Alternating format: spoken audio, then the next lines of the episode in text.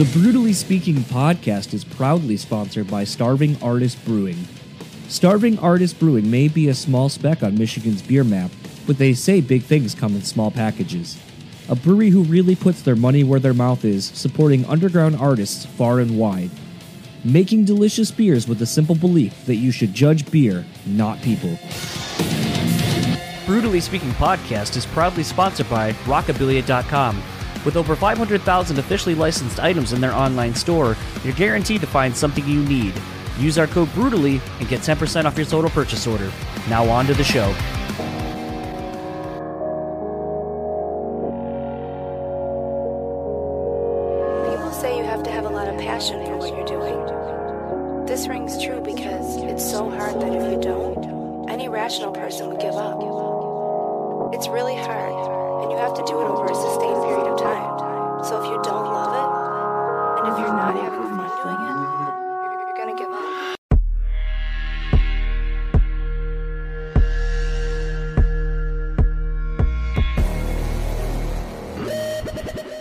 What's up, everybody? Welcome back to another episode of the Brewtally Speaking podcast.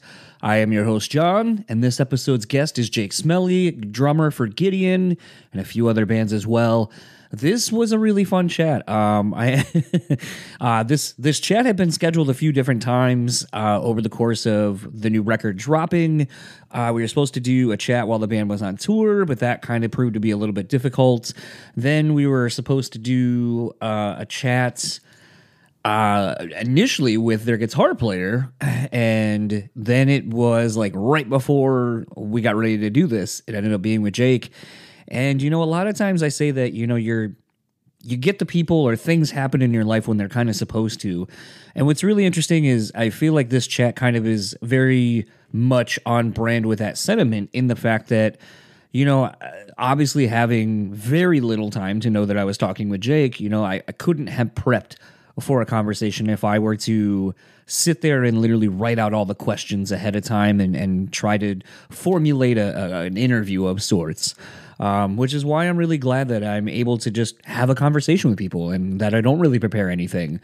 And it's one of those things where, interestingly, we were talking about Taylor Hawkins of Foo Fighters and just the synchronicity of life of just us kind of mutually bonding over our love of Taylor and what the Foo Fighters mean and what, you know, bands and music means to us and, and just kind of going down the path of, you know, talking about therapy and all these other things. And it, it just was something that, you know, as I said in the episode, obviously with with Chris from Bury Tomorrow, that I did literally five mm-hmm. ten minutes before, like talking with Chris, going into this one with Jake, that it was a thing where I just kind of needed these. I needed these two these two conversations. I needed these two episodes to happen.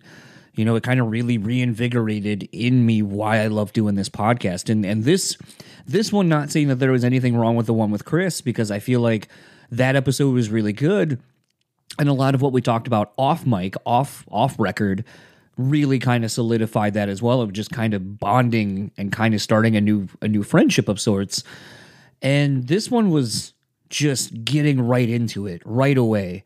And is one of those things where, you know, I, I kind of talked about and have said to some friends, like I found the why again, why I love doing this show and the purpose of why I love doing this. And it honestly is it was this. It was this conversation that I was just like, fuck, this is it. This is why I love doing this. And I'm so fucking stoked to to bring this episode to you, to bring this conversation to you. And I'm excited as shit to to get to hang out with Jake after the fact. You know, the next time like they roll through town, but I'm sure we're gonna be in contact uh, with one another before that. And it's just kind of the magic of this. And sometimes, you know, we we talk at least I do, I should say, that we talk about how when you get older, it's hard to find new friends because it's not like it was when you were a kid where you're just like, oh, you have a backpack that has Ninja Turtles on it, and I love Ninja Turtles, so we should be best friends. Um, it's not as simple as that anymore, and it's it, you're a lot more guarded, and it's just it's more complicated. And to do this and have real, honest conversations with people who are willing to open up and be vulnerable and honest for everyone, whoever it is, to listen to, really means a lot to me. And it's one of those things that I don't take for granted. And honestly, like when I say it, it's what I need that this show, beyond anything else, whether anyone listens to this, if no one listened to this, this has kind of become a form of therapy for me. Um, literally, in the sense, you know, talking about what I went through, going to therapy, hearing what other people have gone through, and, and sometimes their struggles and so forth. And I think humanizing life that we all encounter. I think, and I've said it, I know countless times on this, but it just rings true with an episode like this, in a conversation like this, that it just, it's so obvious sometimes how much we are so similar as people, but we just, I think we're afraid to admit the things that we're going through. And it's in those things that we start finding that we're so much more similar than we're not. And it makes me, at the very least, feel not alone. Not alone with my thoughts, not alone with how I feel, not alone with struggles that I may be going through. And at the end of the day, like it's magical, and I and I really do appreciate it. Um, so without further ado, this is my conversation with Jake. Let's get into it. I'll talk to you on the other side of it.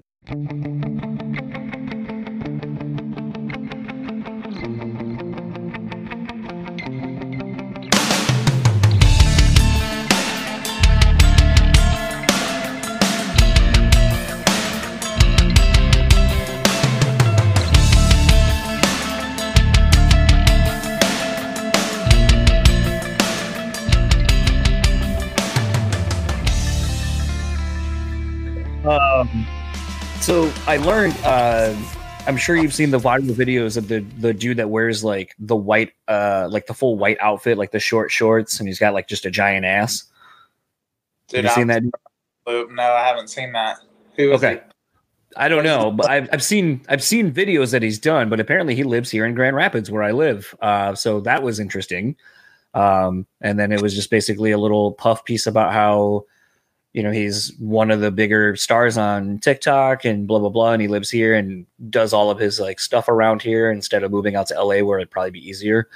Um, secondly, I yeah. Secondly, I heard that uh, I guess the Foo Fighters are close to announcing their drummers to replace Taylor Hawkins. So I guess they are possibly, I guess, going to have two. I hope I hope one of them is Taylor's son. Yeah, there's been. I mean, obviously, after the tribute shows that went around, um, I think that was kind of the consensus. A lot of people wanted. Uh, oh, I'm totally blanking on that kid's name too. Um, but obviously, a lot of people wanted him to tour with the band in some capacity, and I feel like the gist was that everyone was a little bit afraid of that he just wasn't going to be not touring ready. I don't want to say, but just that that a kid that age just can't tour like they probably would. I get what you're saying, yeah. But also, I've listened to Dave Grohl's book, and he talks a lot about how they, a lot of them bring family on the road, and like how they have like a family room, like a green room specifically for families. So I don't know how that works. But the kid, Yeah. he's, and he brought me to tears at uh, when they did that, the Wembley show. Uh, I think it was at Yeah. the Um, yeah, that's, I don't know. He's he's killer though. I hope that if not now, in due time, I hope he he uh, fills his shoes because that would I don't know that would make so much sense to me. I feel like if I had to guess and I was a betting man, my money would be on Josh Freese to to take over most of the touring capacity for them. I mean, I'm sure I'm sure they'll land on whoever makes most sense to them, but it's going to be hard to find anybody that that plays like Taylor and had the heart Taylor had. But we'll see what they do, man. I think we're I'm hoping to to catch them this summer, so I'll see whoever it is this summer. I think it's. Uh, I'm trying to remember what festival it was. I say it was Sonic Temple, I believe. Mhm. It's one of those. Yeah, Sonic Temple was where I actually got to see the band for the first time. And, you know, it was kind of in a day and age where everyone kind of makes tragedies about themselves somehow. Like they always try to find a way to like be like, oh, well, you know, you know, kind of just for like likes or or shares or clicks or whatever. It was one of those that for the longest time, like I've been a Foo Fighters fan for a, a pretty much since the color and the shape. Um, I wasn't really super big on the first record initially, um, but it was a thing where I'd always wanted to see the band, and you know they kind of existed and toured when I couldn't afford to go to like many arena shows and stuff like that. Right. And they didn't really play B markets very often either, and so it just was a lot harder to see them. Um, and so I got approved for Sonic Temple, and it was like the first festival I ever got approved for as media for for the podcast. And they were headlining. And the quick backstory is is um, there was a person that I knew uh, locally here in Michigan that kind of did like owned a record, still owns a recording studio that had like people come through of, of name and record, and then also did a yearly festival around this area. And so I wanted to have him on the podcast when I started it just because it's like you know I used to book shows and the idea of trying to put on a yearly festival seemed very hard and I think would be interesting to talk about of like we almost got these bands or this happened and the growth of the festival from being a DIY thing to something a lot bigger where you're you're growing your brand and so forth. Um, and just kind of being a business minded person in the music industry and in different facets and I remember they came back to me and they're like, well, "What's your reach? What's your, you know, all this, all this kind of dumb shit?" And I was just like, not really, didn't really expect that to be the answer I got. So then that kind of became the fuel. Like whenever I got someone, it was like, "Oh, well, am I fucking big enough now? Like, what's my reach now? Like, you know, just shit like that, like internally." And I remember with my media pass, I took in the Foo Fighters set pretty much everywhere I could uh, across that whole stadium, and my wife took a photo of me because uh, I had bought a Foo Fighters hoodie because it started to get cold and I didn't pack any. And so from the back uh, upper level of the stadium, I had my Foo Fighters hoodie up watching the band. And then she had tagged me in a Facebook post. It's like, are you big enough now? And so like the Foo Fighters and that moment will be kind of forever just etched into the the history of this podcast and really the podcast being something uh, you know akin to any band really. But like i started something on my own and i just the di work ethic that i had and all the work and the hours that i put into it to to be accepted on this bigger level and this opportunity that i was given and to finally see a bucket list band that i've always wanted to see just this full circle moment. Um and so when taylor obviously passed it was one of those things where that was the first thought I had was just, you know, him and the band being attached to like one of my most proud moments of right.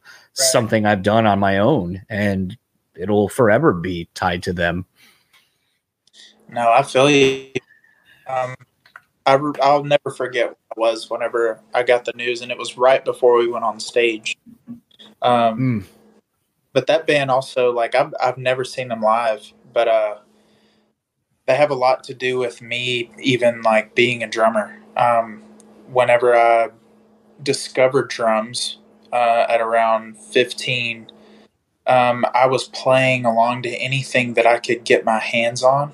Um, and not even on drums. It was just on textbooks from school because mm-hmm. I didn't have I didn't have a drum set, but I had a pair of drumsticks that my sister gave me when I was younger, and I would listen to Foo Fighters until like uh, I just had holes in all of my textbooks just from drumming along and trying to like learn the parts and everything. And uh, so they they hold like a them and I mean Dave Grohl and Taylor Hawkins like that uh, that duo man is just like will never not blow my mind. Um, because they're both like they're both top drummers for me. Like they're both reasons why I play drums. So uh, I we were actually in Colorado Springs uh, and I found out right before we went on stage, and it was so hard. Like, uh, I don't know. I just remember beating the hell out of my drums that night, and um, I don't know, going through like old pictures of him and everything. The guy was uh, was always smiling, and it made me realize like wow, like I I take so much of this for for granted. Like um, there's so many nights where either the music, like it's easy when you're playing heavy music to just be like, you know, aggressive the whole time, or like uh, just think about hitting hitting the piss out of your drums, you know, and it made me stop and and think about like I need to even in the middle of the set, like I need to be looking around and like smiling more and like and really taking in the moment. Um, so yeah, he's in, he's inspired me in, in a lot of ways. Him and Dave Grohl. His Dave Grohl's book really uh, it really blew my mind. The Storyteller book. Yeah, um, I read it. You read it already? Mm-hmm. Um, man, and to see like the similarity similarities of how he came up, like in the in the punk rock world and everything, and a lot of the venues he's naming are like places like we've played and stuff. And I just, I don't know, it inspired me so much, man. It really did. It's uh, without kind of getting too trippy, it's weird sometimes when I watch like these documentaries or I, I feel this connection to these players that inspire me, you know, listening to their music or are such a sonic, you know, background to what I'm doing, a soundtrack essentially to, to my life at different points. And I remember like reading Randy Blythe's book uh, years ago when that first came out. And I'm someone who, when I read, I read very quickly. And like a lot of things, I try to take my time with it because it's it's too easy to just fucking blow through something. Just, and yeah. yeah, like and and that's not how I read. I, I do have a really good retention for for reading and, and information, but it was a thing where I have to condition myself because I know I can I'll just be excited about something and just blow through it where it's like, yeah, I'm never gonna probably read this again because I'll remember it and I have yeah. a good memory of it. So it's like I don't just spend forty dollars on a book just to like fucking go through it super quick. But what was weird is with like the Randy book, I remember holding off for a little bit and and not reading it. And then I just happened to pick up and like the first page I was reading uh, was a memory about Dimebag. And the fucked up part about it was is it was the anniversary of Dimebag passing away the day I was reading that part. And so like there's there's moments like that in my life where just like odd coincidences happen and so with the Dave Grohl book, it was very similar. Um, I was kind of pacing myself reading it. Like I would have a beer or a glass of wine or something, and I would allot myself maybe 20, 30 minutes to just read. And then I'd put it down so I could savor it for a while. And I remember talking to Chris from Ghost Inside because it was when the book had just come out, and he was like, and I think it was right around the time of Taylor maybe passing. Actually, it was. And he was like, "Oh man, that last part of the book," and I was like, "I haven't finished it yet." and so he was like, Oh, so I finished the book, and I think it was right around the time of like the Wembley show. Uh, and so, like again, just like perfect timing of like reading that and just feeling very sad and melancholy about like the loss of this person, and seeing that and just seeing, you know, how his music had touched so many people. It kind of puts it all in perspective at times of like, and I'm preaching to the choir on this, but it's like it's it's why you go away from home. It's why you miss anniversaries and birthdays and all these things because you're serving a larger purpose to others that maybe need you. Right. And when you see something like that, it just kind of really kind of makes you realize like why any of us do anything that we're passionate about because there's kind of a you're doing it for kind of the greater good for lack of a better term. Like I don't I feel like at times like it's it's kind of stupid to be like, oh, this podcast. I know there are people who listen to it, but it's like there are times I'll get messages from people or texts from friends even who are like, you know, I was having a real bad day today, and you know, I was whatever, and you were talking about therapy with somebody, and you articulated all these things that make me feel how I feel, but you were able to say it, and it makes me realize that I'm not alone, and that I have struggles, and that we all have struggles, and so forth and it's moments like that where I'm like, man, I days that I don't maybe want to do this, or I want to put in the time editing the podcast or putting the show together or whatever, the countless emails back and forth, it makes it worth it when that hap- when those things happen. Right, because it's always in the back of your head, like what we do is for a greater a greater good, but it's it's not in the back or it's not on the forefront of my mind every single day. and so every time like i'm reminded of that it's always like a a, a good reset you know what i mean? And and knowing that like any pain that comes from from anything in my life it can be used to to help somebody get through whatever they're going through. And i i try to remind myself of that a lot. Um and dude i i you got me stuck on something real quick so i just want to like point this out. Um but the that book, uh, storyteller, he talks a lot about uh, his. Uh, there's not one moment in that book where he says, "I made it," and then it's like over.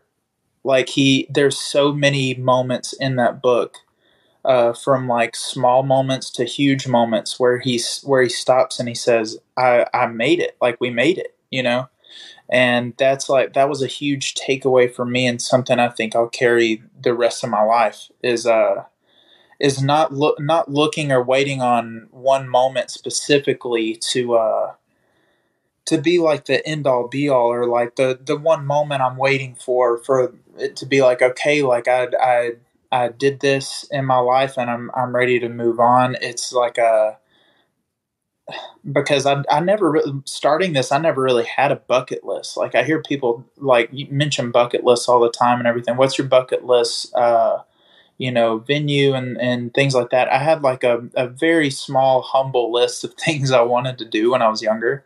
And it seems like the older I get, it's just like a lot of those moments where it's like, holy shit, like I made it. I did this. And then it, it just keeps like the further you walk along, it's, but it but it doesn't come without its trials you know what i mean? And speaking of therapy like um that's something that dude i started peeling back a lot of layers and stuff uh from like my past and things that have that have really held me back in life is i mean being creative is is one way to get through a lot of that stuff but when you realize like what's been uh I don't know when you start peeling back that layer, it can get it can get really heavy. You know what I mean?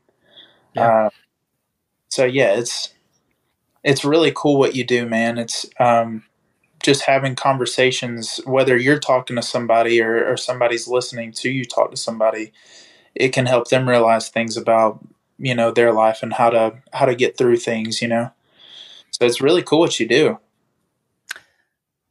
first of all, thank you for the, the kind words. That's in therapy. that's something, and coincidentally, I just was just got done doing a chat with uh with Chris from Bury Tomorrow, and it was something we kind of touched on. Is you know both of I saw a lot of me in him. Where mm-hmm. I was like, "Oh, are you an empathic person?" And he's like, "Yes, very much so." And then even when I'd give him compliments about something, he'd be like, "Well, I don't really know if it's this or if it's that," and he'd kind of deflect and then you know i kind of broke it down for a minute and i was like you know it's funny i i'm not laughing at you. I'm laughing at how much i hear of myself and probably what my therapist heard when i was saying these same things when we broke down that i had imposter syndrome. And it's something i've kind of always i, I don't want to say suffered because it kind of i think lessens other things that are more severe but it's something that you know, I think a lot of us sometimes are so aware of the perception of our words and, and how when you say something that it could come across as braggy or like very right. grandiose of, of yourself. You don't want to so we ego. Yeah. And so a lot of times, even when you get a compliment and you're trying to like deflect, like, don't put all the praise on me. It could go here, here, here, and here, and it's all these other things. I think it's hard because then the adverse starts happening too, or it's like, well, you're a fucking dick and you're not even taking my my praise. You're you're you know, it, it can go that way. And so I, I've I've kind of tried to be more present that when someone compliments me of my first instinct is to kind of back away from it and then give it to where else it should be. But also now kind of trying to get out of my comfort zone of being like, well, thank you and just kind of accepting it. Dude, man, it's so hard for me. Uh, our guitar player Tyler actually he set me down a few years ago. This is before I even started therapy. Um, but he set me down like uh, this was like I said years ago. But uh, he was like, man, when somebody comes up to you and and says like, you know, you you killed it tonight or or you did a good job or whatever, he said just don't instead of like saying like all the pointing out all the flaws in in what you did because that's my that is my go-to. Like whenever somebody wants to to say good job or something like that i immediately start thinking about uh, what i could have done better and i start uh, pointing those things out and he was just like man just like sometimes it's okay just to say thank you. So like i i i'm trying to practice that myself it, and it's hard because like even right now talking about this like i feel like the words coming out of my mouth like i sound like an egotistical jerk you know what i mean um, yeah. so it's really uh, it's it's a uphill battle whenever you you really just uh, i don't know you don't feel like it, it's one thing to aspire to be the best um, but you never want to come across as you as like uh I don't know, you're you're like God's gift to like humanity and that like you have it all figured out and that, you know, you can't do anything wrong like cuz I dude, I'm I don't know, I'm you know, you know what I'm trying to say? Like yeah. Uh, I don't and I and I can't stand talking to those people either that it's like uh all they can do is is uh is talk about how sick they are. It's like I don't know. It's it's just not very pleasant whenever uh, somebody can't. Uh, I don't know. I, I, it's it's much chiller just talking to somebody that's like humble and and feels like they're they're in the process of figuring things out too. I think that it makes it brings that human side out, and it's easier to talk to to those people. You know what I mean? Well, I think a lot of what it is, you know, given the fact that, so it's kind of twofold. I think part of it for me is I've always loved talking. I mean, anyone that knows me and has known me a long time, I have no to- no problems talking to anyone, anywhere about anything. I I always joke I have like such a wide array of useless knowledge on mm. so many things that it allows me to talk about sports, music, uh, not so much cars, but you know, I'll listen to someone talk about cars and then I'll have questions and that will allow me to keep the conversation going. Um, but that's I think, something to talk about with cars next, you know? Yeah. But I think it's one of those things to me that I'm just curious by nature. I, I love learning. Um, I love talking to people. I love gaining different experiences beyond my own. But interestingly, as I talk to a lot of people, even before even doing this podcast, that it's we're a lot more similar than I think a lot of people think we are with others. And I think once you kind of start breaking that down and, and having honest communication with people, that's where a lot of you'll find that. But I think a lot of people, A, in the world we live in where communication is done, you know, on a device where you're connected to people at all times, the actual face to face communication doesn't exist because, you know, we cliche as it is, we've heard so many people talk about how people curate their lives on social media to be the best of whatever everything is. Mm-hmm. I think adversely, I think you can apply that to texting as well. You can perfectly curate your text and replies because you're most people I would say aren't super stream of conscious and just texting whatever. You can go back, edit something because you're looking at it, edit out the word you don't like or the phrase, and then kind of go back through and do it. And I think it just has created a world where we don't exist in real time mm. to communicate. But secondly, I think it's also a lot of people don't want to converse with one another. They're waiting for their turn to talk. And that's not communicating. That's it's just that's not. I get that. Um I hope that this doesn't cut out when I come in here. I have to grab a charger real fast. I'm sure you're, you're thinking, oh, this guy doesn't. I'm not prepared at all. I'm sorry.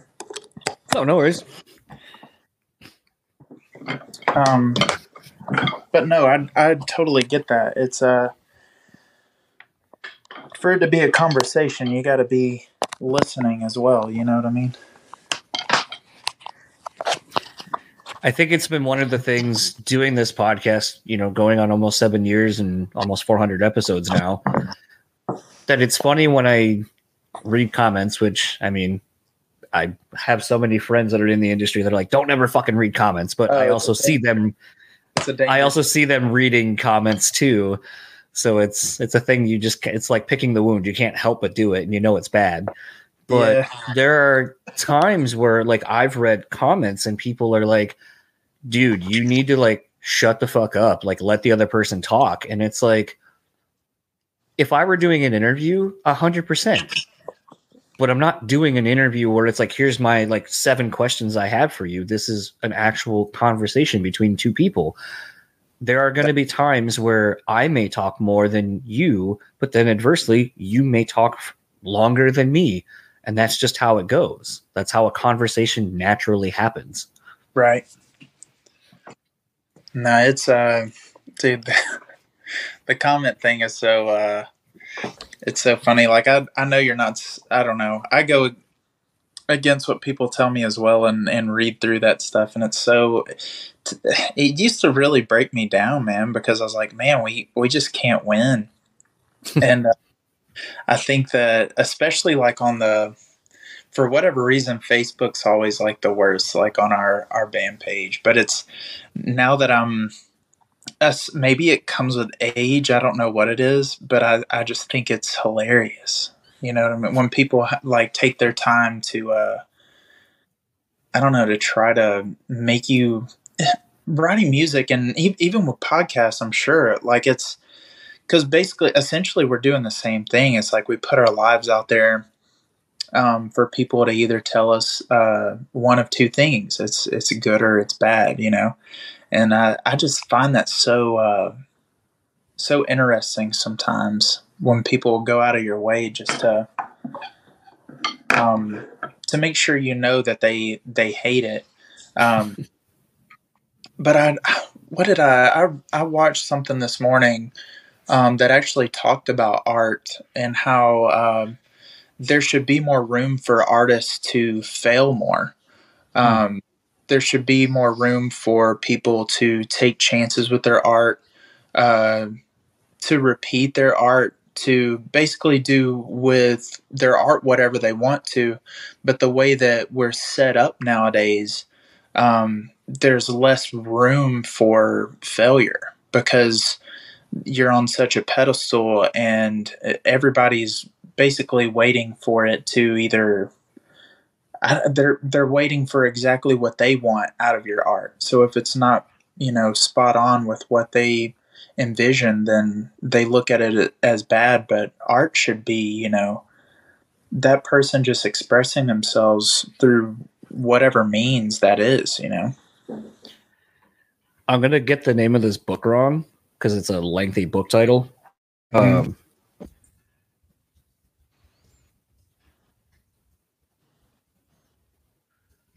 googling it real quick just to make sure I can so I can say it to you. okay, so it's funny you kind of bring this up because I had read a book recently because I decided to get uh, a library card and just go Oh, yeah. instead of spending a bunch of money on books and then blowing through them and then never reading them again.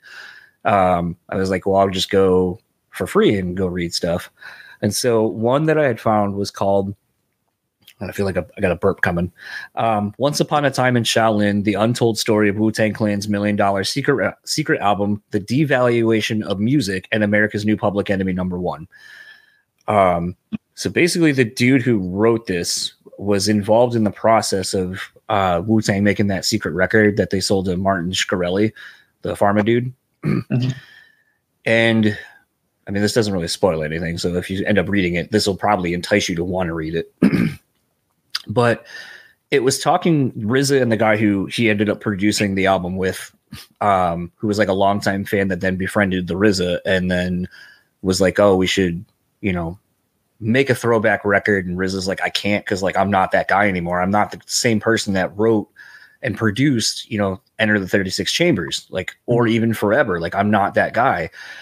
You know, I can tell you stories and, you know, maybe you're able to kind of extrapolate that sound and make it as close to authentic as possible because you know me and you know us and you're a fan. but they were having a conversation about what's the difference between you know some of these paintings that sell for millions and millions of dollars versus or authors or anybody what's the difference between them and why are they able to to sell things at such a premium but music is looked at as just a, a useless commodity basically Mhm. And they kind of broke it down to its simplest form of you know those pieces of art you know that are in galleries and so forth there's only one of them. You know one actual print of that like the painting exists as a one of one. There are Mhm. reprints that are sold at a, obviously a lesser amount but the one exists because it's a one of one. And so that then then that then made them start looking at music like what if we did the same thing to music? What if we made one copy of an album. Would it be looked at in the same capacity? Because we're trying to change the narrative of music as art versus its contemporaries. And so that's why they started going out and making this copy or this this one album.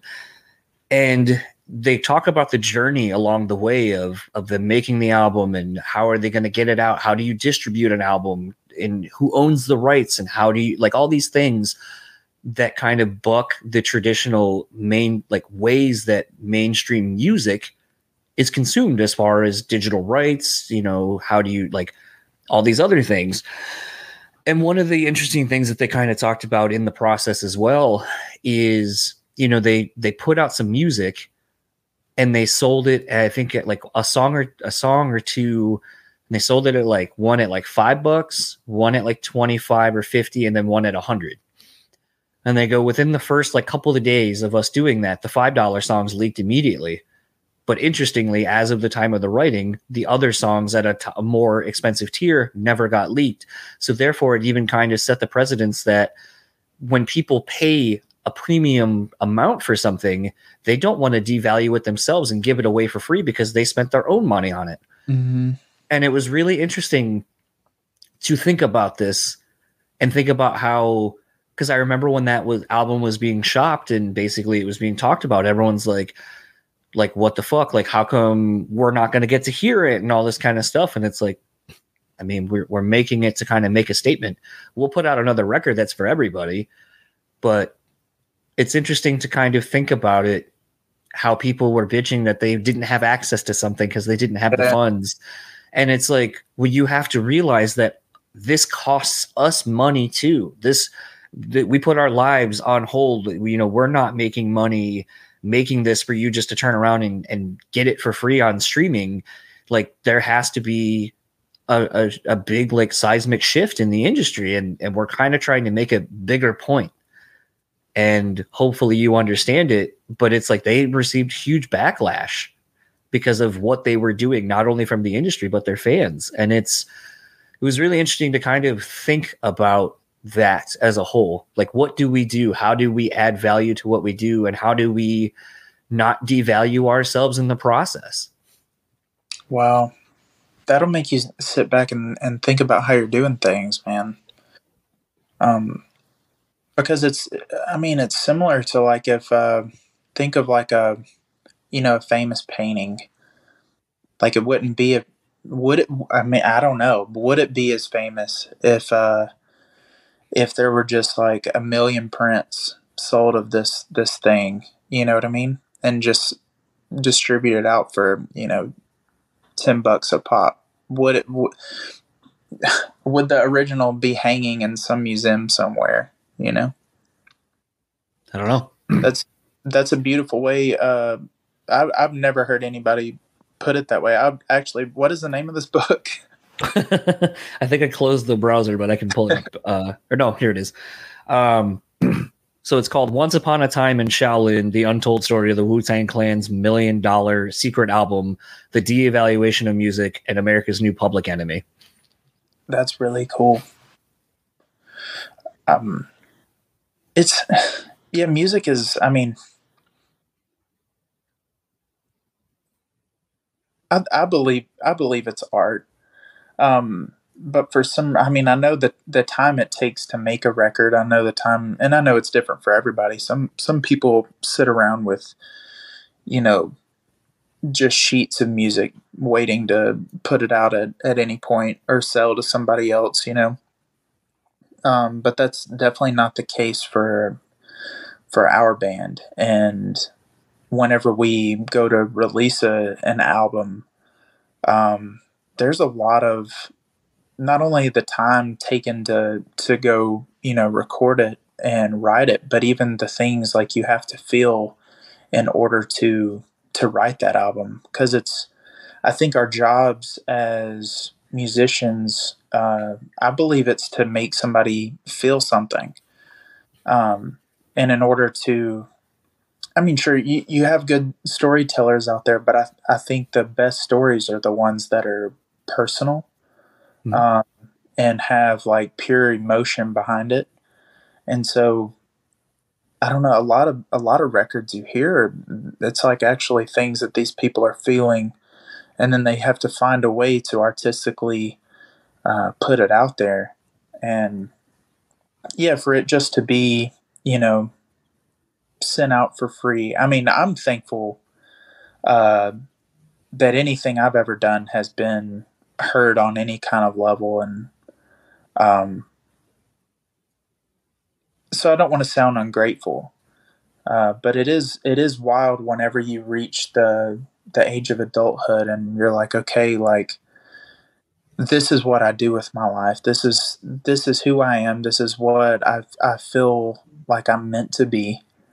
And there's no slowing down at this point. If I want it to be my career, then I have to actually like, you know, hit the gas a little bit. I can't, you know, treat this like it's a, a hobby. Um, I think that it, it, it, makes you look at things a little differently as far as like uh, what your your songs are worth and what what you're worth as a as an artist. Um, and it's hard to put a price on on something like that. Um, and it's, just, it's a very confusing thing that that uh, you and I do. You know. Um, because we're we're not going in and, and clocking in somewhere and uh, you know getting compensated for it. It's it's what people uh, feel the need to what they think we're worth. You know, um, it's a very interesting. It's it's so strange. Two things, as you were just kind of saying that, I guess I've never really thought about it from this perspective.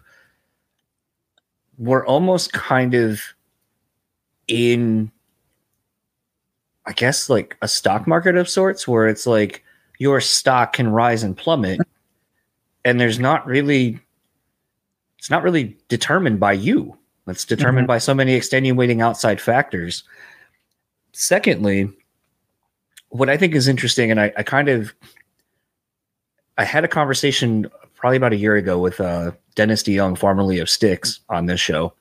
Oh, that's dope. And, and I remember at one point he was kind of you know, we were talking about his last record, like his last recorded record um, that he said he was ever going to do.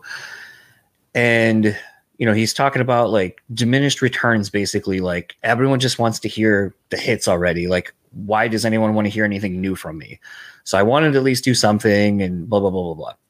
And he kind of threw it at me and was like, you know, it's it's your generation that's kind of, you know, it wants everything now, and you guys, you know, we'll get a record and then it's forgotten about tomorrow and then it's on to the next thing.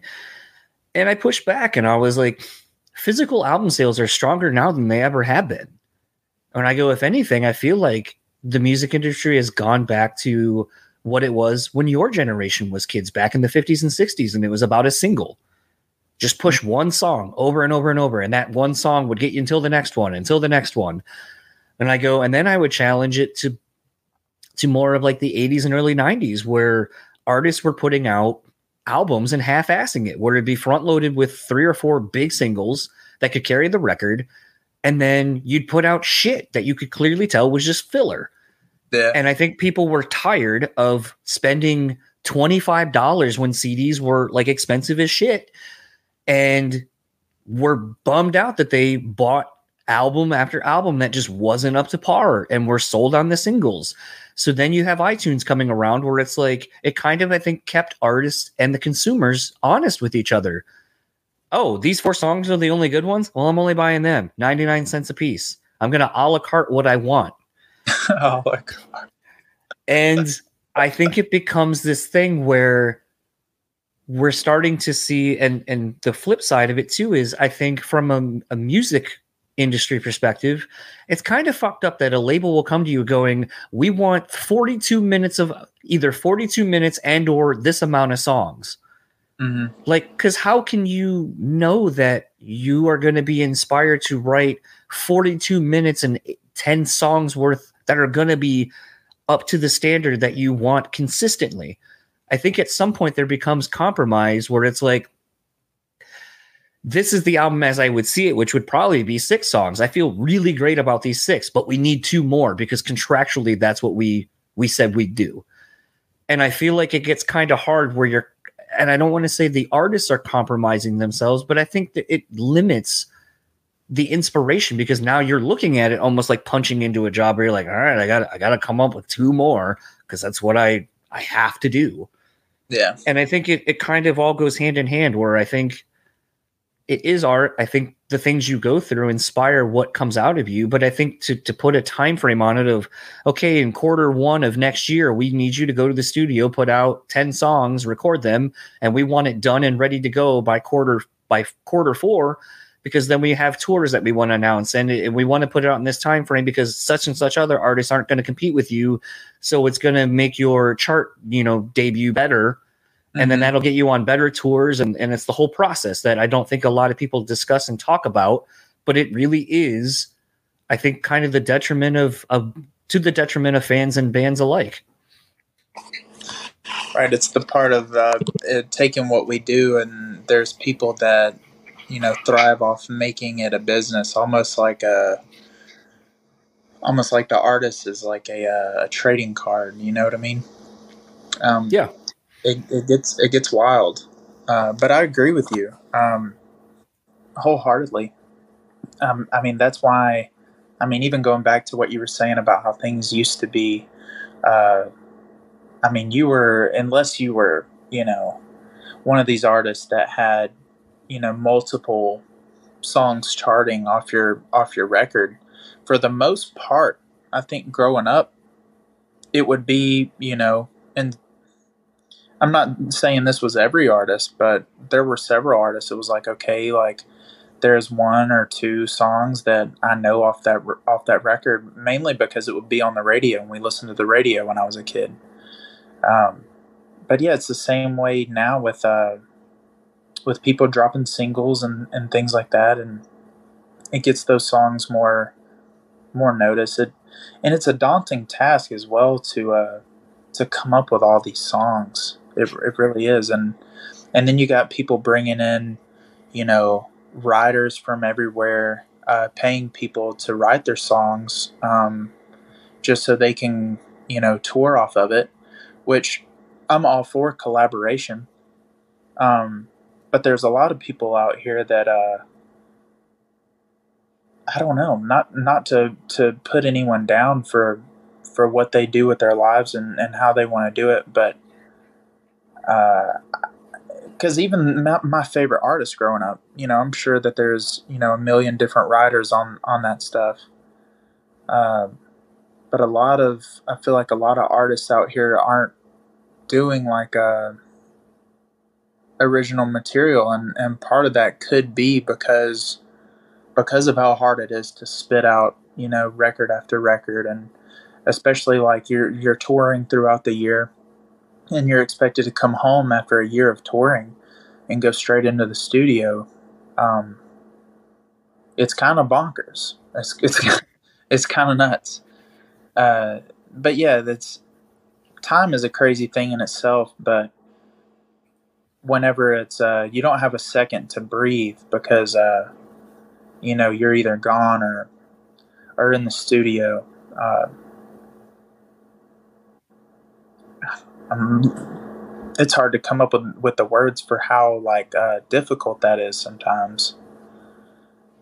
Um, I don't know. I uh, I agree with you though. I think that it would be it would be better if people weren't on such a time frame and and had time for uh, to let the music just hit them, let the art hit them, and and when it does, you know, it does.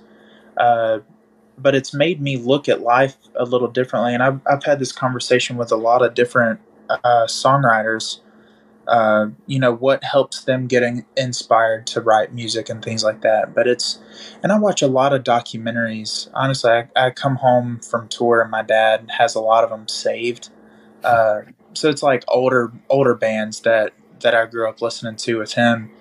Um, but Stevie Nicks, uh, I heard her say something one time, and it kind of started a, a whole new outlook on my life, uh, where she's constantly paying attention to uh, conversation, what what could pop up in a conversation that could start a song or uh, a billboard, a, a shirt, and anything with with words on it, you know? Uh, it could always start something and just from seeing like a little phrase it, it could make you feel something that because it's it's not like every day um, that there's not things happening that could inspire a song it's just a lot of times you're not uh, paying attention to it um, so it's good to um, do my notes are just full with with complete nonsense of uh, you know something I'll see on a shirt or something I'll I'll hear somebody say out in public. Uh, dude, I can't say that. I want to say it just just uh, for shits and giggles. Did uh, I was talking to my friend Morrow on the phone the other day, and he was talking about how he had just left a mosque, and um, and how he was headed to his girl's place, and he said, uh, he said, I just got my prayers and I'm on my way to get my kisses. And, uh, and I was like, dude, that's a country song if I've ever heard one, just uh, prayers and kisses. And so it's like, it's little things like that that you constantly have to be, uh, just listening for, I guess, because you you never know what could what could start something, and I I think any artist on on any kind of level um, would benefit from that. Just uh, making a quick note of something, you know. It's funny you say that because uh, I have like random notes like that too, and there's one that I've I've never used, but it's something I've kept and in like the most funny parallel to obviously uh Slipknot's line of uh, "You Can't See California Without Marlon Brando's Eyes." like being uttered from a bum that said that or was shouting it or whatever. And Corey was like, "That's interesting." I was walking, I think actually to a show or something, and I had a bum that was like, "We're cutting the city to pieces with our feet," and I was like, I just kind of like looked at him and I was like, I go, "What did you say?" And he was like, "We're cutting, we're cutting the city to pieces with our feet." That's and I remember, and I just remember like looking at him for a minute, and I like jotted it down, and I was like, "Man, that's such an interesting like thing." You could take it to mean a lot of different things. Like we're like we're destroying everything around us. You know, kind of like when you walk in like sand or whatever, you you end up digging a groove. Um, so like I kind of different times when I've looked at that line, I've been like, oh, if we just keep walking around aimlessly, we're gonna dig ourselves into a rut that we can't get out of. right. But then I've also looked at it by being of taking it to being like you should be more exploratory in your life because if you don't, then you know death is or being complacent is kind of like how you get stagnant in life too because you don't move and you don't explore and you don't grow. So at times when I look at that that thing I jotted down that a, a homeless person said, I take completely different meaning from it.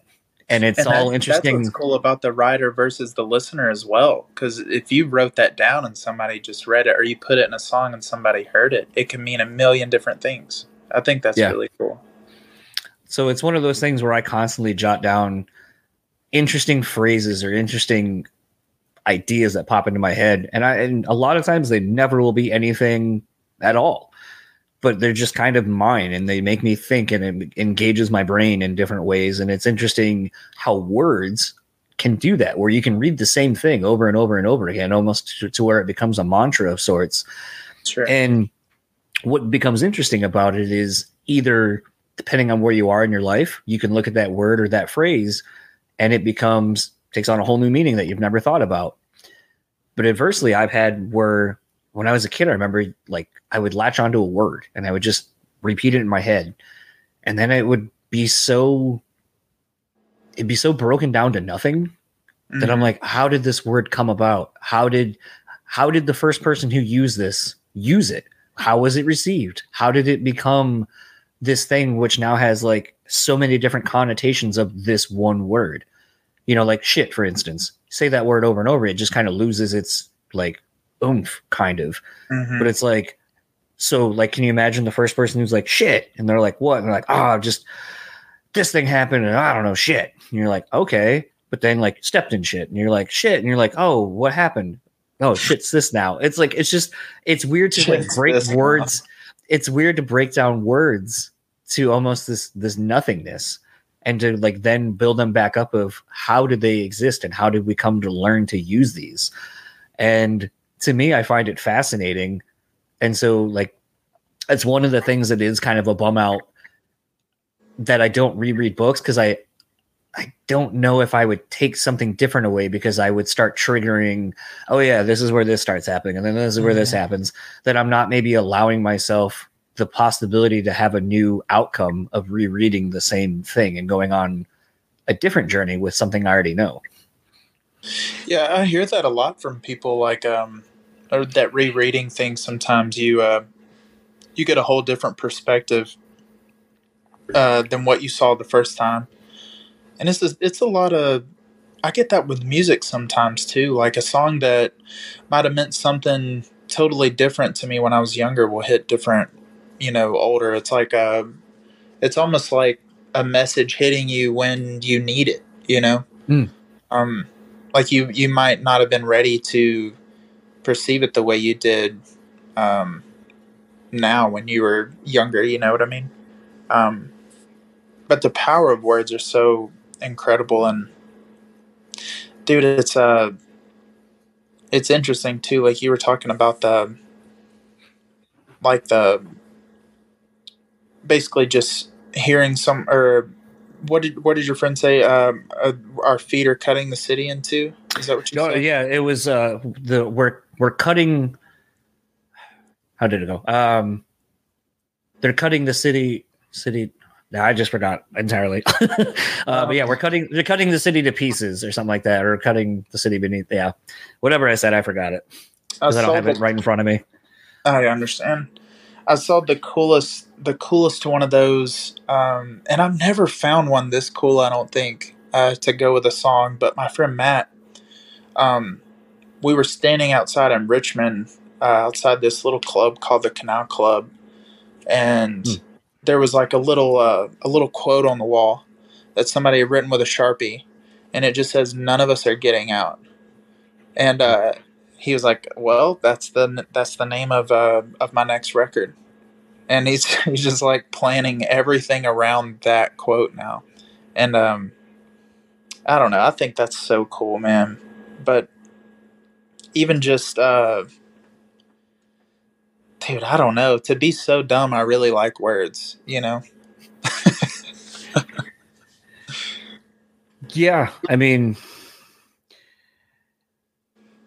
I was never like a very good in at I don't know an English class or writing and stuff like that. I but I would always I would always be writing stuff like um on my own. Like I remember writing my first song uh, with lyrics. Um, I remember writing my first lyric when I was about nine, and I have no idea why that's that's what that's what the kicker is to me is I've never been like a very uh, I love reading lyrics. I love I love listening to songs and stuff like that, but I was never like a huge reader growing up. Um, there were certain books that I really got uh, tangled up in.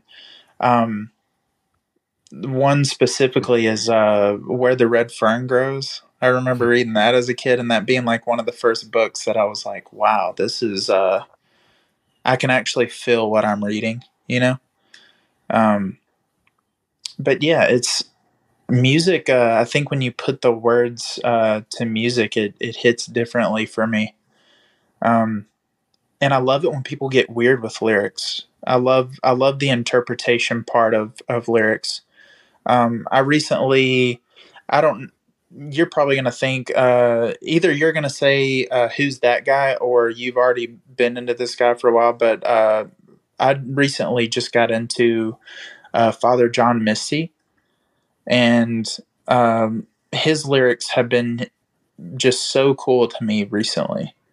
Um, the way he tells a story is just so unique, and I think that's that's a good sign of uh, of a good writer is when you because there's so many people that can tell the story the same way, but um, I don't know when you go like when you go through different different holes and, and tunnels to to tell some like a story that's been told a million times uh, and you're able to tell it a certain way and and make people think i, I love that about uh, about writing and poetry and and all that stuff. Um, that's i'm sure there's a lot of musicians that uh, or i know i've I've talked to several people that feel the same way, but that's I feel like that's my goal as a as a songwriter is just to get better at storytelling. Because all the music I listened to growing up, they were so good at it. Just putting you putting you in the in the moment. You could you could picture where you are in the song. You could you could smell you know whatever's going on. Um, just picture everything. So and maybe that's the thing about music is is it uh, it allows your imagination to take over. Same with books and things like that. But it was uh, I had a crazy imagination growing up as a as a kid, and I think that uh, whenever I would listen to music, like I would I would picture things and and um, almost go on like a little journey in my mind while listening to it. And it's still I'm, I'm still that that same kid. Um, the older I get, I, I think that I'm just like a uh, I think that I'm still like that that kid. I'm just older now. If that makes sense. I think that I'm I, my inner child is still like very present and um it's my favorite thing uh about talking to people a lot of times is just cuz I know like even with you like I know you have an inner child just like just right there, you know. Clearly Um, on display around me. uh, that's I don't know, man. I I think that everybody's like that, and I've tried to use it to get better to at talking with people because I was I was very introverted growing up. Um, I love to talk, but I'm also scared to talk. If that makes sense, I'm very like uh, I have a tug of war in, in myself constantly, but it helps me to imagine like uh, like my inner child is just talking to yours. If that makes any sense at all. No, it does. I think I think it's I think it's twofold. I think I would say that there's most musicians are I would say most creative people that go into something in a creative space or uh, more to the point putting themselves out there. I would say it's because they a were always imaginative and, and saw things differently than most. And that's probably what gravitates people toward them, whatever that audience of theirs looks like. But I think it's also maybe that we that that was fostered uh, in us to allow like that we were allowed to be creative and imaginative and that it wasn't taken away from us by a lot of the outside situations that can happen to people you know like having Right. to having to grow up and deal with real life very quickly uh, probably will make you have to to stop being that way because it's it's not conducive for survival at that point i guess for lack of a better term uh, yours or you know whatever but i think it would be i think most people i mean even going back to, to talking about taylor and dave i mean listening to either them in any of the interviews and reading dave's book you can still get this sense of wonderment in everything. Mm-hmm. Like you know like when you get to go do something as a kid and you're you're excited that you finally get to do this thing i've been it's been on my calendar and how many days till i get to do blank. And i think it's the that youth like excitement about new experiences and just getting to, to to do things that you're excited about. I think we're we're often now we're afraid to to say these things out loud, you know, to be excited about something or to whatever.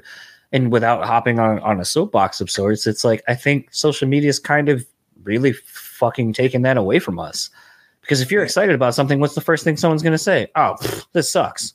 Or why are you excited about that? That's lame. And like, so it tampers down a lot of wanting to be outwardly excited about something because you're afraid of the judgment of that. because you see like everybody else's timeline and all the all the cool shit that they're you know posting and uh comparing is is so dangerous dude and i find myself doing it often and whether that's you know i i take responsibility completely for it but it's uh actually it's sports dude they put me in sports when i was a kid and that that's what makes me compare everything Oh, I'm super competitive because of sports. but like I'm weirdly competitive. Like I played sports growing up, but like even now, like I took a job uh recently in the last like month or so, um, taking over the general manager store of a like a hat company. Uh I don't necessarily want to say their name in case anyone ever listens and they're like, we don't really think that you talking about us uh, directly and some of the things you talk about. So I, I've learned to be very uh, cautious on those kind of fronts. But it's a thing where coming in, like my store is new. It's not even been around a year, so they don't really know what it can do. But like I'm super competitive numbers wise. So like when I see certain metrics, I'm like, oh man, I'm crushing this, I'm crushing this. Like I'm setting these goals. Like nothing is better or worse to me. Like we have a thing where it shows all the metrics and like it's, you know, a stoplight system like red, green, yellow. Mm. So when I see all my shit in the green and I'm like, yup, killing it. and then especially when it tells me like how much I'm killing it, like, oh, you're 130% over this thing. And I'm like, yup. But then like I'll just be competitive with myself and with other things.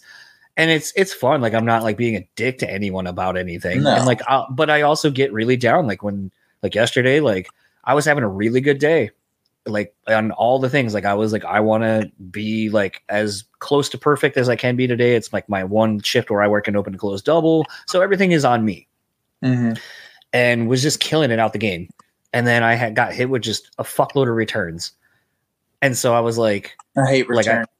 so like I had one where like I'm doing a custom on a person's hat and they were like, all right. And I didn't even get to it because I was working on another one. So like putting something on someone's hat that didn't exist. And the person two minutes later after I had the sale, I'm like, oh man, like I'm just off off to a good start. Like I'm already I'm already one away from what I did all day yesterday with somebody else helping like working with me. And so it was a thing where I was like really feeling myself. And then the person came back like two minutes later and they're like, oh, well, we found the hat we really wanted next door. And so I want a refund because we're just going to do our shit over there. And I was like, oh. And then like two, like two seconds later, like I got a return of like a jersey. And then I was pissed because I'm like, fuck, that's like, it's like $130 that I just like lost off my sales today. Like just like shit like that, where it's like, it had nothing to do with me, but I was taking it personally. And then like I was training someone yesterday and they came in, they're like, You look really defeated. And I was like, I mean, I was having a really good day. And then like my shit's like kind of like getting stunk right now. Like just like it sucks. And they were like, We still got time, like we can turn it around. And I'm like, Yeah, but it just still just sucks. And like I just was like having a little pity party for a hot minute. And then they were like, Well, fucking let's turn it around. And I'm like, All right. But like it's it's interesting how like that can be infectious too. And like the same thing, Mhm. like I I came in goal oriented and, and really wanted to kill it, and I was, and then I let a couple setbacks like get to me, and it wasn't until someone came in and they were like, kind of, it's kind of the nice thing I think sometimes to to parlay it into bands. I think sometimes when people get really upset about a person leaving a band, I as I get older, think about it more from the perspective of it's fresh blood. So instead of someone who's been like, it's another tour, another the whole cycle repeats itself and rinse, wash, repeat you get someone who's excited about everything because it's it's new to them. And then it reinvigorates you. And then you're like it's infectious. And you're like yeah yeah fuck it. We get to play here. We Right. get to do this. And like everyone's excited about these things again. And i think sometimes you need that in your life where again kind of going back to like you were saying the i think some people get tamped out because or get the excitement or get these things flamed like their flames taken away by other people and other things because all they see are the expectations or whatever that comes with those things not just being excited about themselves like doing well. It's Mhm. like i was doing well and i did do well. We did well. We had a good day. failures and failures are bound to happen on your way to, to greatness you know? Yeah.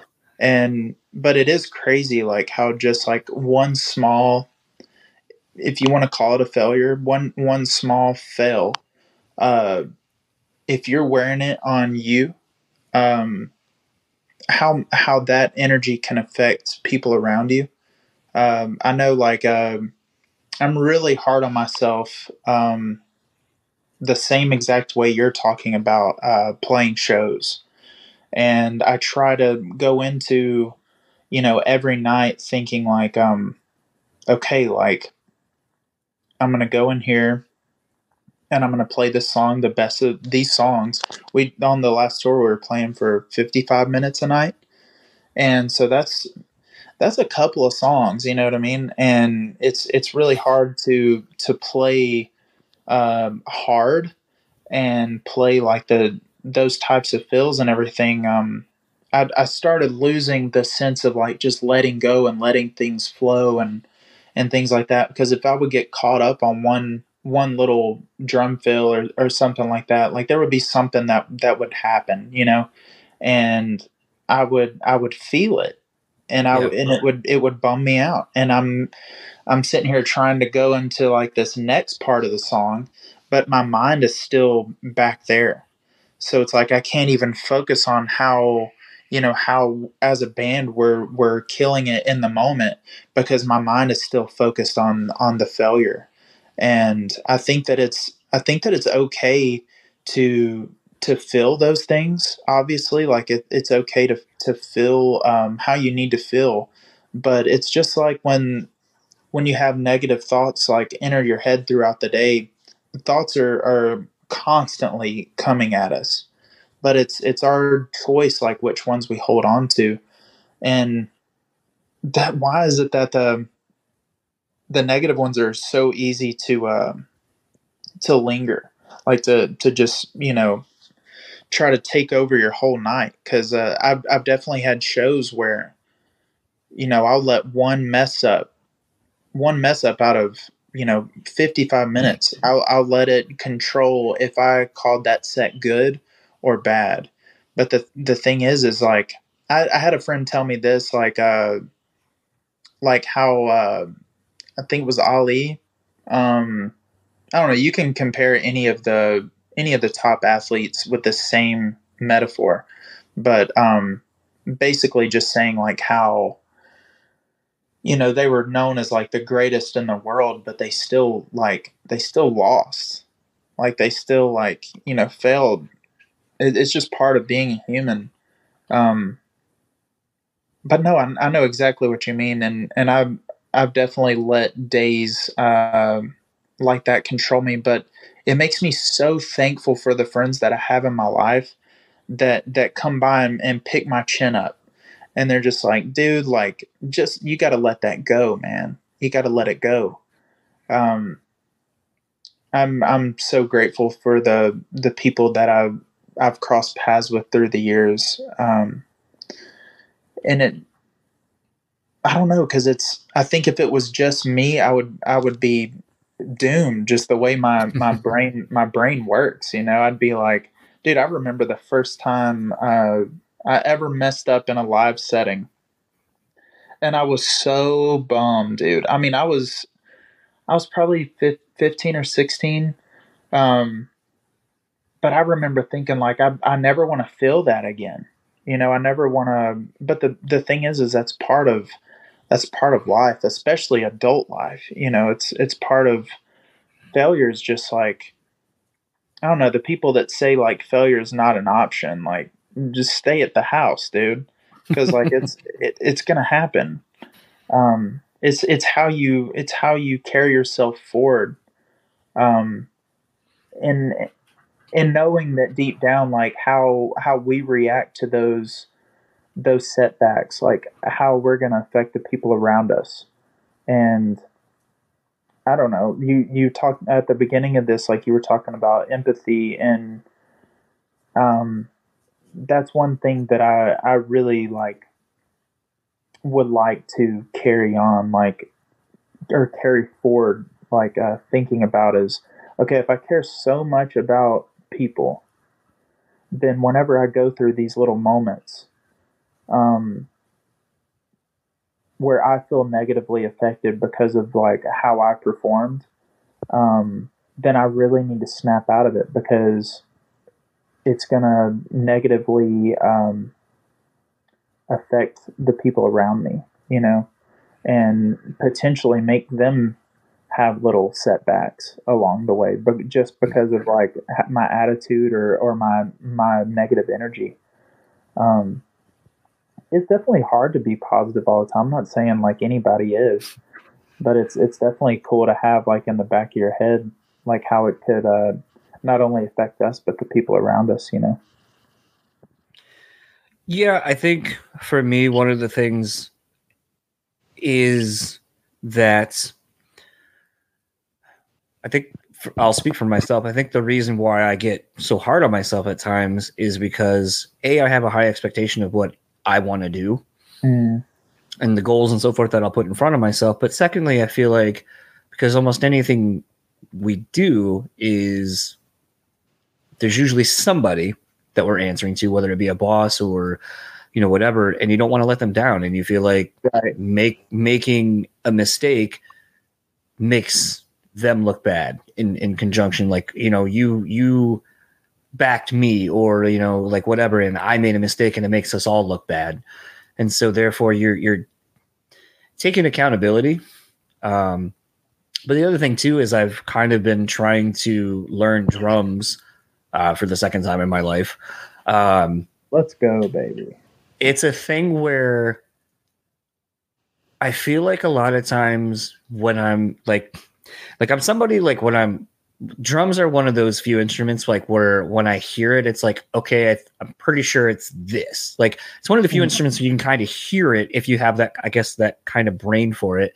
Where it's like okay, like if this part's coming, that's a snare and probably this tom. Or when it does like this, it's probably one of these times. Here's the kick. Here's China crash, whatever. You can kind of start picking it apart, so you can kind of figure it out from there. Where it's like, okay, like great example, like uh, so like my hero, like it's only going to be a few things that can make that beat.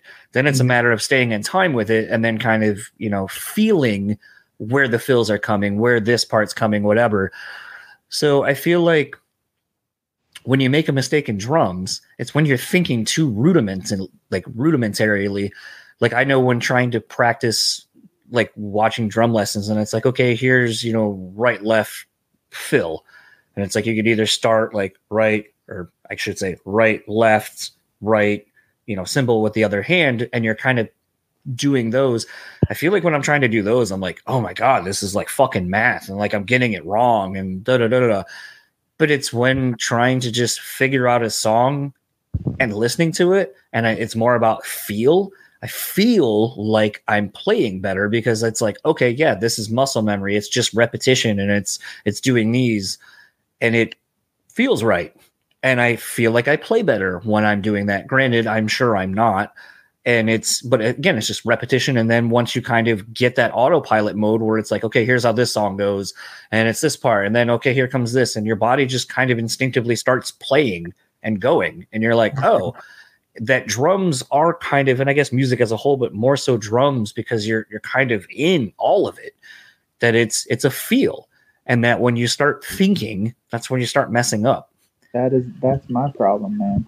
Is uh is I'll I'll start thinking or there there will be uh I'd love to not improv the whole way through our set because like if I spent time on a drum fill that I like and you know it's it's part of you know it's a main voice in the song like I'll try to keep it in there of course but I like to to add things here or there or even take away like just to add a breath where there wasn't one before.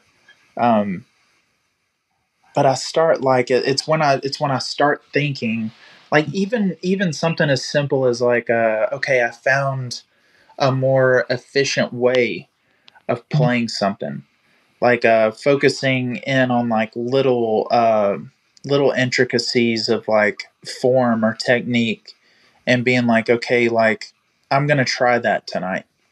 And because it's not uh i'm taking myself out of the muscle memory game you know what i mean? And, and trying something new you know? Um, or or leading with the with the left instead of the right for a certain fill. Um, or uh, I, I think a lot of it too. It's it's so strange. Like I'm trying to come up with uh, a good a good warm up routine uh, before shows because I've done I've had nights where I where I warm up too long before the set because um, I have like this little kick pad and like mm-hmm. a, a DW like practice stand kit. Um, I've had nights where I warm up uh, too long where I'm just like, I think I'm just, I, am thinking too much at that point. Um, but I've also had uh, nights, or I felt great some nights doing that. But then there's also been nights where I don't warm up at all, and I feel completely fine. I, I feel better than than I did when I warmed up. You know, um, I don't, dude. It comes down. It, it, the thing is, is that you can get so nerdy with it. Like even even down to uh, like your diet and mm-hmm. like how long uh, how long ago uh, I don't know, like taking a shit right before you play or something like that. Like it, and how that can be like a bad thing. There is a cat at my door just scratching glass. So hold on. um, so yeah, it's uh, there's so many different things that go into it. I've I've been trying to experiment though, like to see see what feels the best.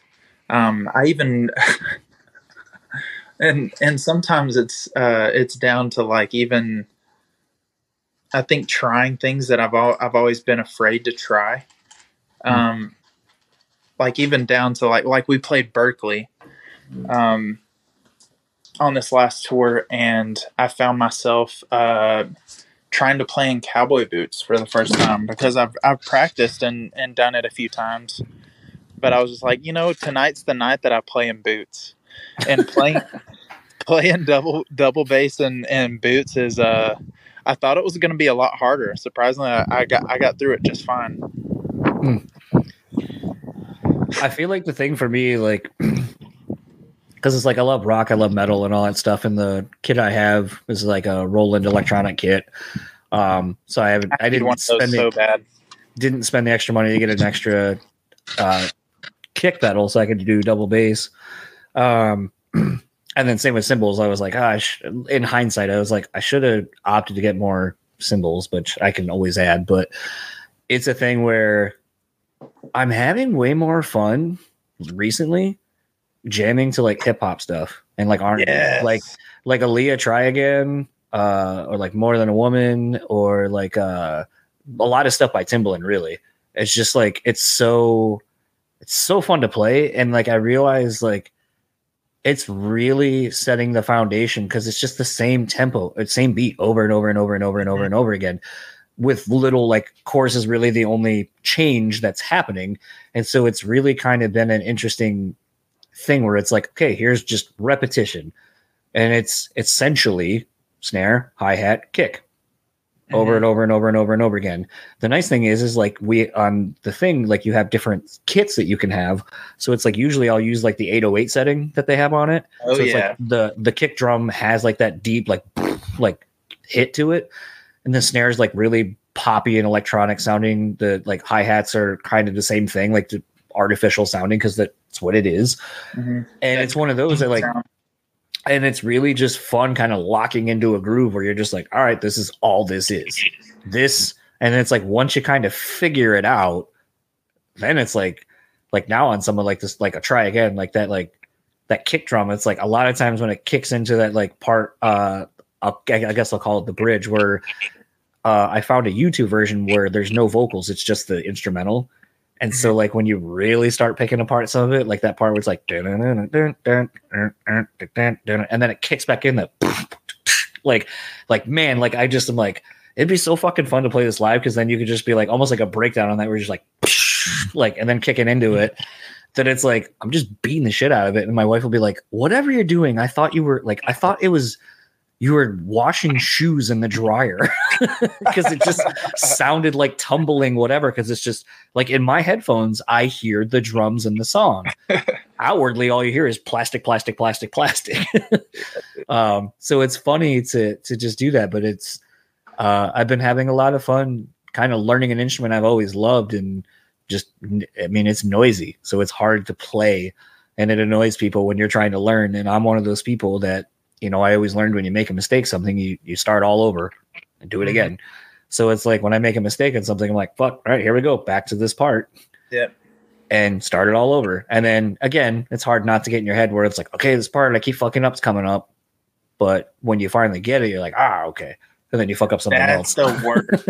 That's the worst. When there's something that uh like a part of a song, uh, especially live, where where you you might have messed up the night before or something and you feel it uh, it's the next night and you're like oh man this is that part. This is this is the part that uh that slapped me in the face last night you know what i mean? But um dude it it sucks that drums like i mean you're di- it's it's different with the Roland right? Because you can you can turn it down.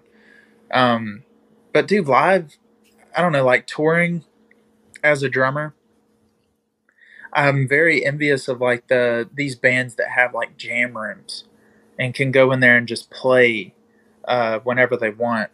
Um, and I've I've been to a few like um, um, Barry from Shinedown. Like I've I've got to jam on his on his little uh, kit that they have. They have like a little a little room set to the side where they can go in and just jam and warm up and everything. Um, but it's definitely not like that on like a Gideon tour. And I, and so whenever uh, whenever it's time to um, to warm up, I don't know. I you would think like sound check's the best place for it. You know, like okay, you have like this feel that I've had stuck in my head all day long that I just want to get it out. I just want to see like what it sounds like. And so like I'll sit down, you know, they'll mic the kit up and everything, and I'm just I'll start to noodle around. Uh, and meanwhile, like I have my in ears in, and I can hear everything the guitar and the bass player is playing, but nobody else can hear them because we're we're on ears. So yeah. I'm hearing everything they're playing. But as soon as the drummer starts playing, everyone's like turns around like, dude, stop, stop, stop. and dude, I hate it so much. It's like the one instrument that you just can't jam whenever. So I, I brought my I brought my acoustic guitar on this last run just to try to get better at that, and I'm I got a few pointers because uh, I I mean getting better at drums on tour. Um, I've learned so much from different drummers over the years.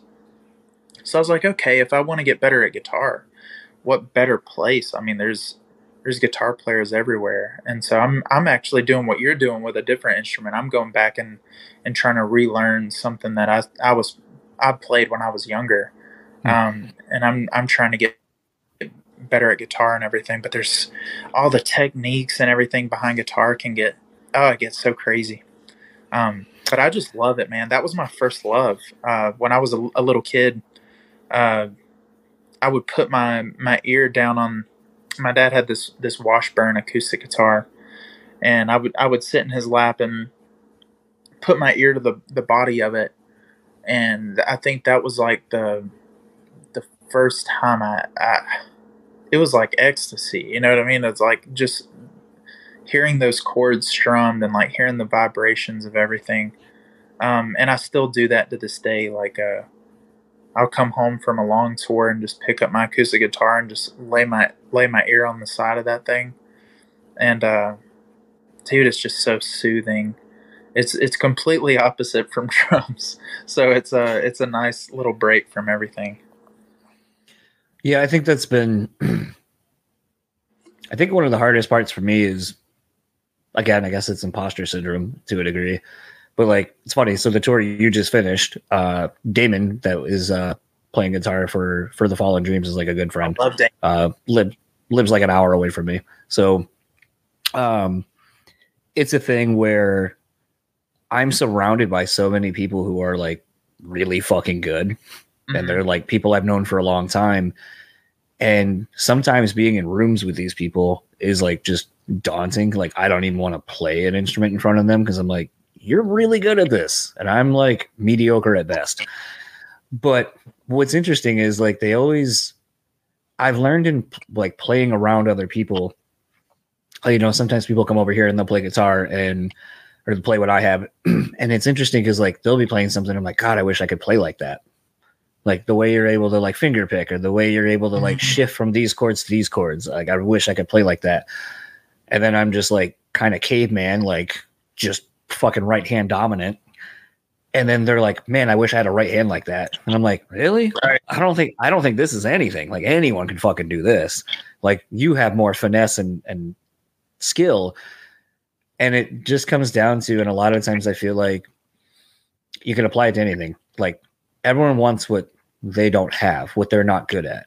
But and someone also always inevitably being so wants hard on yourself. yeah, but I mean, it's like you know, like I see people like, you know, oh, I wish I had long hair. I wish I had short hair. I wish I had gray hair. I wish I had blonde hair. Which like everyone always wants what they don't have, and so it's funny. Like when I do that things like that, I'm like, oh, you know, sometimes it's like I don't have any of these grandiose ideas that I'm going to be in a band and I'm going to like ever do anything where I play live. Like I did that for a little bit and it was fun, but I'm just again, I think it was kind of the circumstances of like the people I played with. I didn't like didn't take it as seriously as I wanted. They were at different points in their lives. Like I basically they were at the end of their college career. I was actually playing. Uh, I was like in a real like job. Uh-huh. And I remember like having to postpone my job for a city at the time to go on like a week and a half tour and it was garbage the whole thing. And like it was just it was an experience and i like enjoyed it and i have like fun memories. Like i was talking to a friend that was uh here on tour the other day when we were at dinner and we just kind of shared like random like shitty stories. But it's funny because even going back to when i was booking shows uh, a friend of mine now is the drummer in train and we were talking about the shit tour i booked for them when they came from new york and he was like was like, dude, I felt so bad for you guys because I thought you were like used to like touring or playing shows at a certain level, and we're just kind of eating shit on this whole like week run. And he was like, dude, he goes, I look back on that tour so fondly because like shortly after that, like I basically had been a studio drummer, so I never really toured. And he goes, now I'm touring with like bands like Grace Potter and I'm touring with Train and like we're playing, you know, sheds and tour buses and all that. He goes, so when talking to some of these other guys and talking and sharing experiences about like, oh man, remember when we like had to like sleep in a fucking Walmart on a day off because the show got canceled? He was like, Dude, that's part of the good storytelling, man. and that's what he said. He uh, goes, like, you're looking at it like you felt bad for us, like you did bad by or did wrong by us. And he goes, like, now that I'm where I am, I get to appreciate where I am because of those things, like getting to play your basement at the end of the tour. Like, that's still the only house show I've ever done. But it's an Dude, experience I where I get to house shows. Holy shit, I miss house shows. Dude, we So- we caved we caved a kid's floor in one time, and I'm pretty. I, I don't think his parents were home. Um, that was dude. But house shows used to be dude. There were people jumping off like this this dining room table, like uh, like basically to like crowd surf over the the people like in this room. Dude, I, I miss shows like that. But dude, it's I don't know. Uh, We we talk about the eating shit stories all the time, man. Like I feel like every tour we I'm sure if you just sat with us for for a you know one just one tour you would hear like a million stories be repeated. Um, one we we constantly look back to is um, this was probably 2000 I would say 11 or 12 somewhere no it would have been it would have been 11 so uh, we we were two bands and one band two bands one 15 passenger van so we had to have places to stay because we couldn't sleep in the van right. but we couldn't afford hotels every night. I don't think we could afford hotels at all at that point. And so we hit up uh one of us got on Facebook and just posted from the band like, "Hey, if you live in this area and you can house two bands, please let us know. We would greatly appreciate it. So this this kid hits us up and uh, and he's like, I got a place, and this is somewhere in North California. Um, he's like, I got a place for you guys to stay. Uh, here's my address. And so we we show up and we get out of the van and we're like, oh, this house is really nice. Like this this is cool, you know.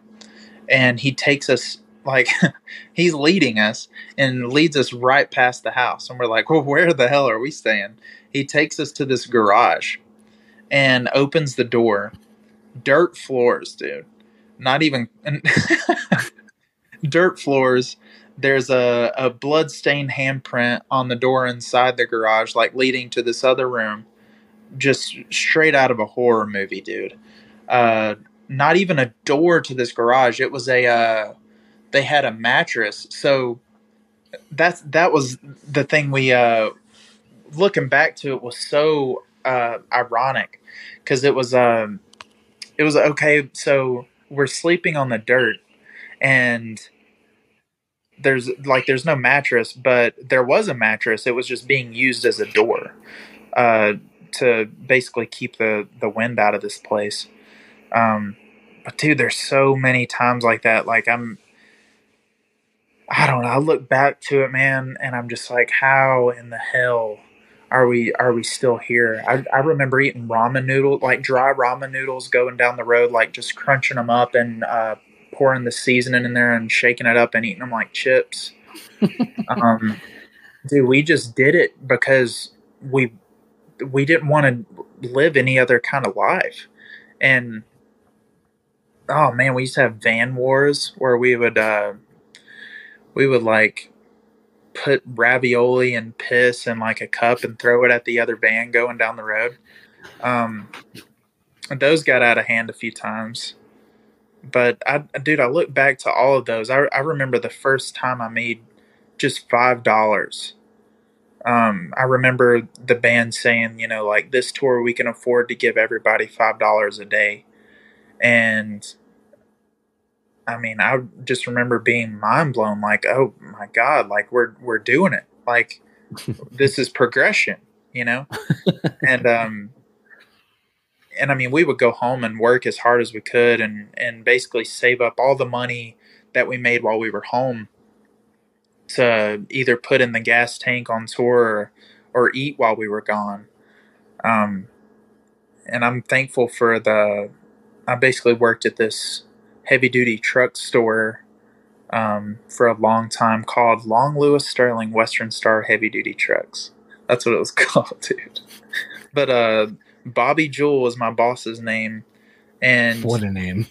Yeah, he was a very nice guy. Um, I remember being terrified that you know I was going to lose my job because I kept touring, and you know I would come and I would apologize to him for uh, for leaving so much, and he said nobody can tell you uh, when you're done being a musician uh, other than yourself. Uh, he had a son that was a musician, and so he had like a soft spot in his heart for it. And he he said you need to follow this dream as as long as you possibly can, and and try to see it out, or you'll always ask what if. And um, dude, I he ended up passing away a, a few years ago and I don't. It's I'm, I'm so grateful for uh, for the time I spent with him, um, and just like how he he blessed me in that way, like being able to come home and, and work a job. Um, and if you go back to like the early Gideon records, like you can see where I would put Bobby Jewell in, in my thanks. Because I would come back to work and be like, look, I put you in the album. I uh, got to start wrapping this up. I feel like I could talk to you forever. Um, That's how I just feel about, well, man. Yeah, I uh, I sent you a DM uh, of the show, the one of the last shows I had at my house, um, just to kind of show like like my house getting destroyed in real time. oh shit. Um, but it was uh way back in the day when uh Expire were doing like their second to last tour and they went back and did house shows. And so I we had like a hundred and hundred and I think it was 140 five paid people plus the bands plus some random people that I had come to our house. Uh, and just shit got destroyed. It was fucking blast. First time But I've ever. you had expire at your house, brother. I mean, at this point, I've had That's like inviting a tornado. Yeah, it was a good time. I haven't done a house show in a while. I always joke because I also house bands too when they're on tour. Uh, and a lot of times they'll see the basement. They're like, "Oh fuck, man, we should cancel the show and bring it here." um, but it's a it's a thing where like you know I've talked about over the years uh, on the show of just like finding falling in love uh, with music in different capacities. Um, you know whether it's falling in love with music again recently because I felt like this made it a job, so I had to listen to records where I was like, "What am I going to talk about?" Um, and then I kind of got away from that and just started having conversations with people. And I think that that's way more rewarding, uh, especially if you're a fan of a band. You get to know more about you know your favorite band. Um, but kind of in closing, uh, I wanted to a say thank you for the time uh, and just kind of being vulnerable uh, throughout the chat and revealing a lot about yourself and things you're going going through. But also, um, you know, when I got your you know got the email uh, with the album in it probably about a month ago, um, it was one of those things like it's hard not to go online and just be like, "Oh my god, this record's so fucking good." Because I, I also don't want to invite people to try to start hacking my email. um, you do like this thing- yeah, I I remember saying actually the band retweeted it. I was like, "This new Gideon record is fucking tough." Uh, like I was walking. I remember seeing that, and we were all like, Yeah. "Oh no, it leaked!" Because no. we didn't know. Like, uh, I think that was, I think that was you. I'm, yeah, it could have been me. somebody else, but we were, we were, we were kind of scared for a minute. Not that it even matters, but No, but that was me, and I was like, "This record is so fucking good." Uh, because I think, like you know, in this day and age, we have too many, too too, too often people build up something, and and then it becomes this thing where it's like, there's no way it can live up to the hype. And I know from the last record to this one, I was excited to see where the the band's growth was going to go, and you know, obviously seeing you guys, I think it was. I forget who you were touring with. You were uh, playing Elevation uh, here in Grand Rapids, um, and I think you I feel like you were either saying you were starting to write something or here's a new song, but like the album wasn't announced or anything. So I think you maybe you were was just it kind of last like, May? yeah, Yeah, that was uh, ah, that was. I'm trying to remember how is elevation. That's it's the uh, downstairs. It's almost like a Chicago style venue. Yeah. Yep. yeah, okay, that's uh, that was with Wage War and Wash That's right. Sleep. That's right. Um, but yeah, it was you- fun playing more power, more pain on that tour because we just got to see like you know who who kind of you know liked it and how it was going to go live. It's it's interesting to see how a song is uh, goes over live before you release the out. recording, so Mhm. you can see how people uh, react to the energy of the song. Yep. And uh, I wish we could do that with with every single one of them. Honestly, But it was a thing where I remember being like, shit, all right, like if this is where you're going. But I was like, maybe this isn't how the whole record's gonna sound. I don't know. So like when I got it and I just sat with it, like I was walking my dog. I was like, I woke up, got the email, and I was like, all right, fuck it. I'm gonna go walk my dog for like 25 minutes or so. And I put it on, I was just like, fuck. And then like the next song coming, I'm like, Jesus. And then I was just like, this thing is like a fucking ass beater from start to finish. I was like, I don't know if people are gonna be ready for this. So then that's when I put out that tweet. I was like, because I put it from my personal account, so then that way people are like, oh, whatever. And I was just like, New Gideon is fucking tough, and I put that like like emoji. dude. and uh, it was a thing where you know I I love you know saying to people uh, in in real time when I'm have them on like you know what the album like that is good, and I'm really I love it, and it's a really great record, and I'm as stupid as it is because my opinion doesn't mean shit, but it's like I'm That's proud of you guys because I can tell that you guys put a lot into this, and I feel very like one. of- That's the only word that kept coming to me when I kept listening. So I was like, man, I'm really proud of these guys. Like I feel like they, not saying that you didn't, you haven't put out a record that you are like put your all into, but it's like there's just there's an obvious growth from this one to the last one where I'm just like this like proud is the only word that keeps coming to my mind. So it's like I'm proud of you guys for for what you were able to accomplish and put on record. And uh, you know, from talking to Damon and Chad and the rest of the guys and uh, for the Fallen Dreams, it's like, and some of the friends that I know across the country that saw this tour, it's like, this tour was a huge fucking success from every from everything that I've heard, and was- it's one of those, yeah. So to me, it's one of those where it's like, I feel like this is kind of like your moment for you guys to really kind of break out and, and achieve that next step that I think a lot of people have seen that is going to happen for you. Um, so as a as a fan and now as someone that's kind of gotten to talk to you on a more personal level, very excited to see what this record does for you and that everyone gets to hear it and kind of see the successes that I think are on the horizon for you guys. Uh, I I appreciate you saying that. Um, and I obviously I obviously hope uh, you know things continue to progress. You know what I mean? But I do have to stop and just say that I'm I'm so grateful uh, for my journey this far and and for the people in my band because uh, we're you know we started out as friends and now I've spent more time with them than my actual family and I consider those people my family um, just an extension you know and uh, I don't know I'm I'm just so grateful for everything that's and all all the people I've talking to you, talking to the guys you mentioned for the Fallen Dreams, dude.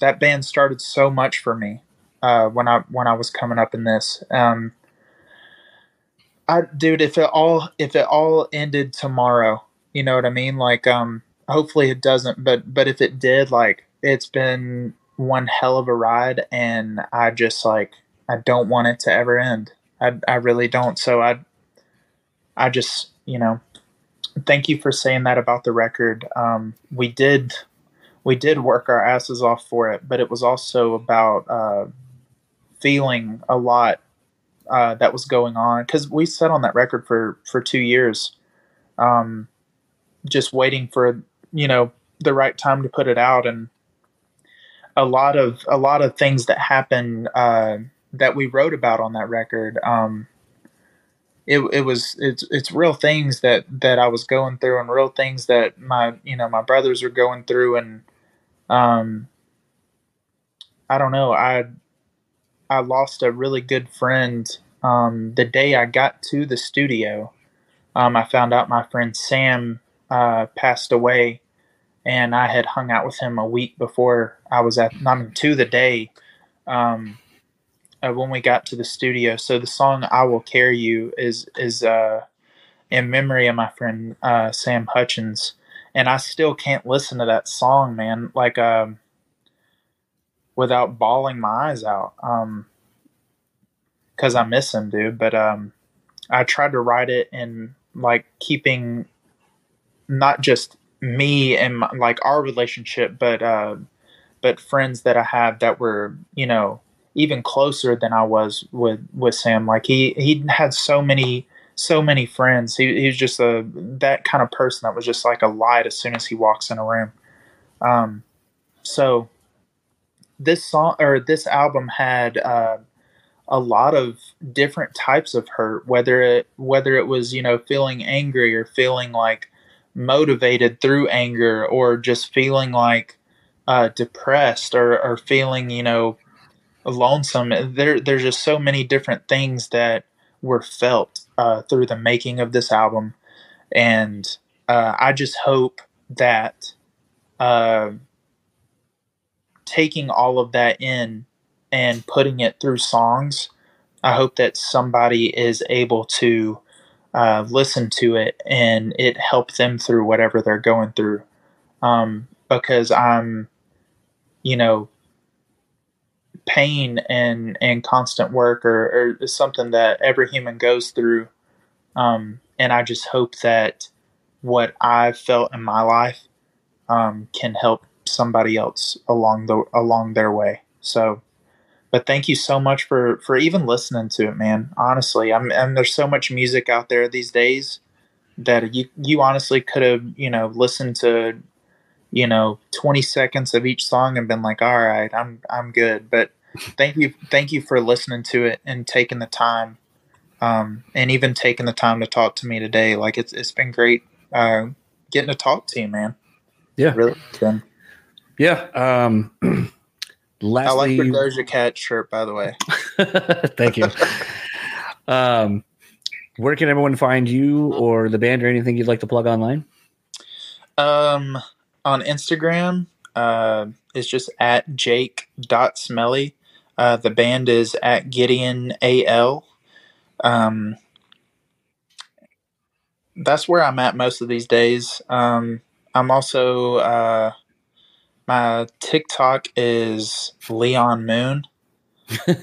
um, and we just started a, a Gideon TikTok just uh, because we kept seeing like people, like I would get tagged in Gideon stuff on there.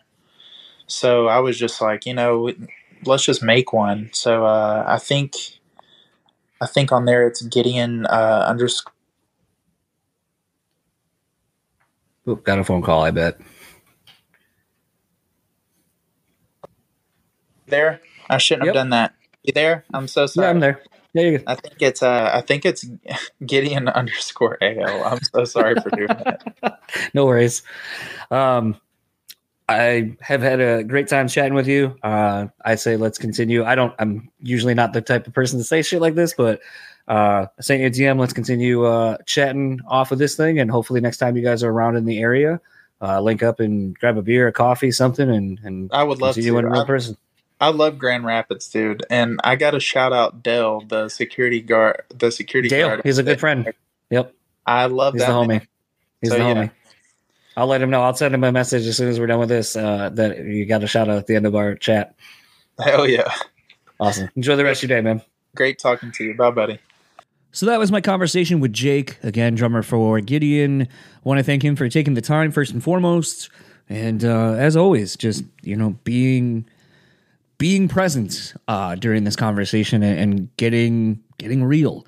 Um, it's one of those things sometimes when, and if you watch the video versions of this, or you are watching the video version of this, um, it's interesting at times to see our mannerisms when talking and kind of getting real about something because I'll kind of get a lot more fidgety because I, I, I feel a bit uncomfortable, um, kind of revealing maybe some of the things more personally about myself uh, to a stranger that I've literally have never met until uh, right now in the time of talking to them. But then I kind of see some of their mannerisms, I think, doing the same. And it's in that where I feel a little bit of comfort um, that it's like, this is awkward. This is maybe hard, but it's also the thing that's exciting about it um, because you're you're sharing real things. Um, the band put out their latest record, "More Power, More Pain," and you know, like I had told Jake right at the very end, you know, when I saw them play like in last May, almost shit a year ago at this point, doesn't seem like it. It um, was a thing where when they played the song, I was like, "Fuck, this song's heavy." And when I got the email with the the you know the album in it, I was just like, "Fuck, this album is so heavy." Like it is unrelenting. It is, you know, the phrase I always use for records like this. Like, A, it's an ass beater. Secondly, it's all pit, no shit. Like, it's just a fucking intense record. Um, and like I told Jake, like at times listening to it, I the word that just kept coming to me was proud. I was proud of these guys for putting out a record that you can tell they put a lot of themselves into. Um, I mean, I didn't even know that basically the um, I Will Carry You was about, you know, or I didn't obviously know that I Will Carry You held such weight that it did uh, for Jake personally. But I mean, a lot of these things, like when people talk about metal or hardcore or things like that, and sometimes they just say it all sounds the same. I, I don't know. I, I feel like maybe, maybe they just haven't experienced. I, I hate to say real pain, but maybe they just haven't experienced that thing that makes them need this outlet of aggressive music and that it helps you deal with these things. Um, I mean, as I'm literally sitting here right now, I got a text from my mom saying that my grandfather is in the hospital. Uh, I don't know why. I don't know what happened. Um, I know his health has been declining the last few years, as it does when you start getting into your 80s and so forth. But it was a thing where, like, when I tried calling my mom after getting the text, I'm like, uh, "What happened? Like, what's going on?" And I and I can't get a hold of her, and I just feel frustrated, and I feel upset and angry and sad, and you know, all these emotions come flooding back to me, and then I start thinking of similar text messages, phone calls that I've gotten from people, basically you know, saying that your friend's gone or that you've lost somebody. And maybe, you know, like I said in this chat, you know, talking to my therapist, and they said that, you know, you're very, I don't want to say comfortable with death, but you just understand that death is a part of life and that nothing is forever. And uh, I was I was reminded yesterday um, just sometimes how being and going a step beyond can really impact somebody and you don't even realize it at the time but uh, as i've said i started a new job and one of the things the, the things of my job is to uh, customize hats uh, for people. You can you know, put graphic or you know text messages or not text messages, but texts on these hats, and it's one of those things where a lot of times you know I put a lot of like you know yesterday I was thinking about a hat where I made it for somebody, and you know it said R R.I.P.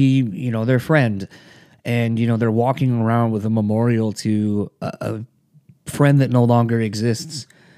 And a quick story that I'm just kind of thinking about now that's kind of hitting me really hard is um so I had a gentleman come in and he wanted a hat for his his uh I believe it was for his father or father-in-law. I, I can't remember the exact uh, designation of if which part of his family it was a part of. Um but long and short of it, he I was like, "Hey, do you know, do you want to customize it, make it personal for, you know, whomever?" And he was like, "Yeah, let's uh let's throw like the last name on, you know, it's for so and so, they have cancer, they're not going to make it. And they, you know, they'll really like this. And so I ended up having my coworker do it, and it just didn't turn out great. And the guy didn't seem very stoked on it. I was told about it after the fact, so I went and grabbed another hat. I did it myself. Try. I thought of a few different ways we could do it where maybe it wouldn't come out as bad, uh, and would be better as a whole. And so I called him and basically was like, look, I've heard what happened and I wanted to make this right. Uh, obviously, you paid extra money for this uh, to go on your hat. And if it's not up to the satisfactory level of what you wanted or the quality that we expect when we give you something, I want to make this right. So I'm going to go ahead and make another hat for you. I already have it done. If you can come back or whenever you're able to come back, um, I'll just do a straight exchange, no problems. Um, so that gentleman came in yesterday while I was working with another gentleman working on some hats for him. And I handed him the hat, and he looks at me and he just goes, You know, thank you so much for this and, and making this right. And then looked at the other customer and was like, You know, this guy went above and beyond. He's a, he's a really good manager. Um, he didn't have to do any of this stuff. He did it on his own volition. I didn't ask him to. And when I handed showed him the hat that I had made, he said, "That's perfect." And then he shook my hand and he goes, So, you know, the guy I told you that I was getting this hat for? And I go, Yeah. And he goes, Well, he died this morning. And he tells me that the hat that I'm handing him is going into his coffin with him. And it's one of those things where whenever I feel like sometimes this shit doesn't fucking matter, like I'm dealing with hats and I'm dealing with the public and however stupid it may seem, or that my job doesn't fucking matter, or even at times that this podcast doesn't matter, it's little things like that that really make me realize how profound the littlest thing can be to somebody else. Ugh. And it's just one of those things where I hope, I hope people understand why these connections and these conversations and these things matter because you just never know. I'm sad right now that potentially more more death and so forth is is on the horizon potentially in my life and I hate that I'm going to probably dwell on some of these negative thoughts but it is what it is and so to start wrapping up this episode um, if you would like to keep up with Gideon, you can find them at Gideon AL on Facebook, Instagram, and Twitter.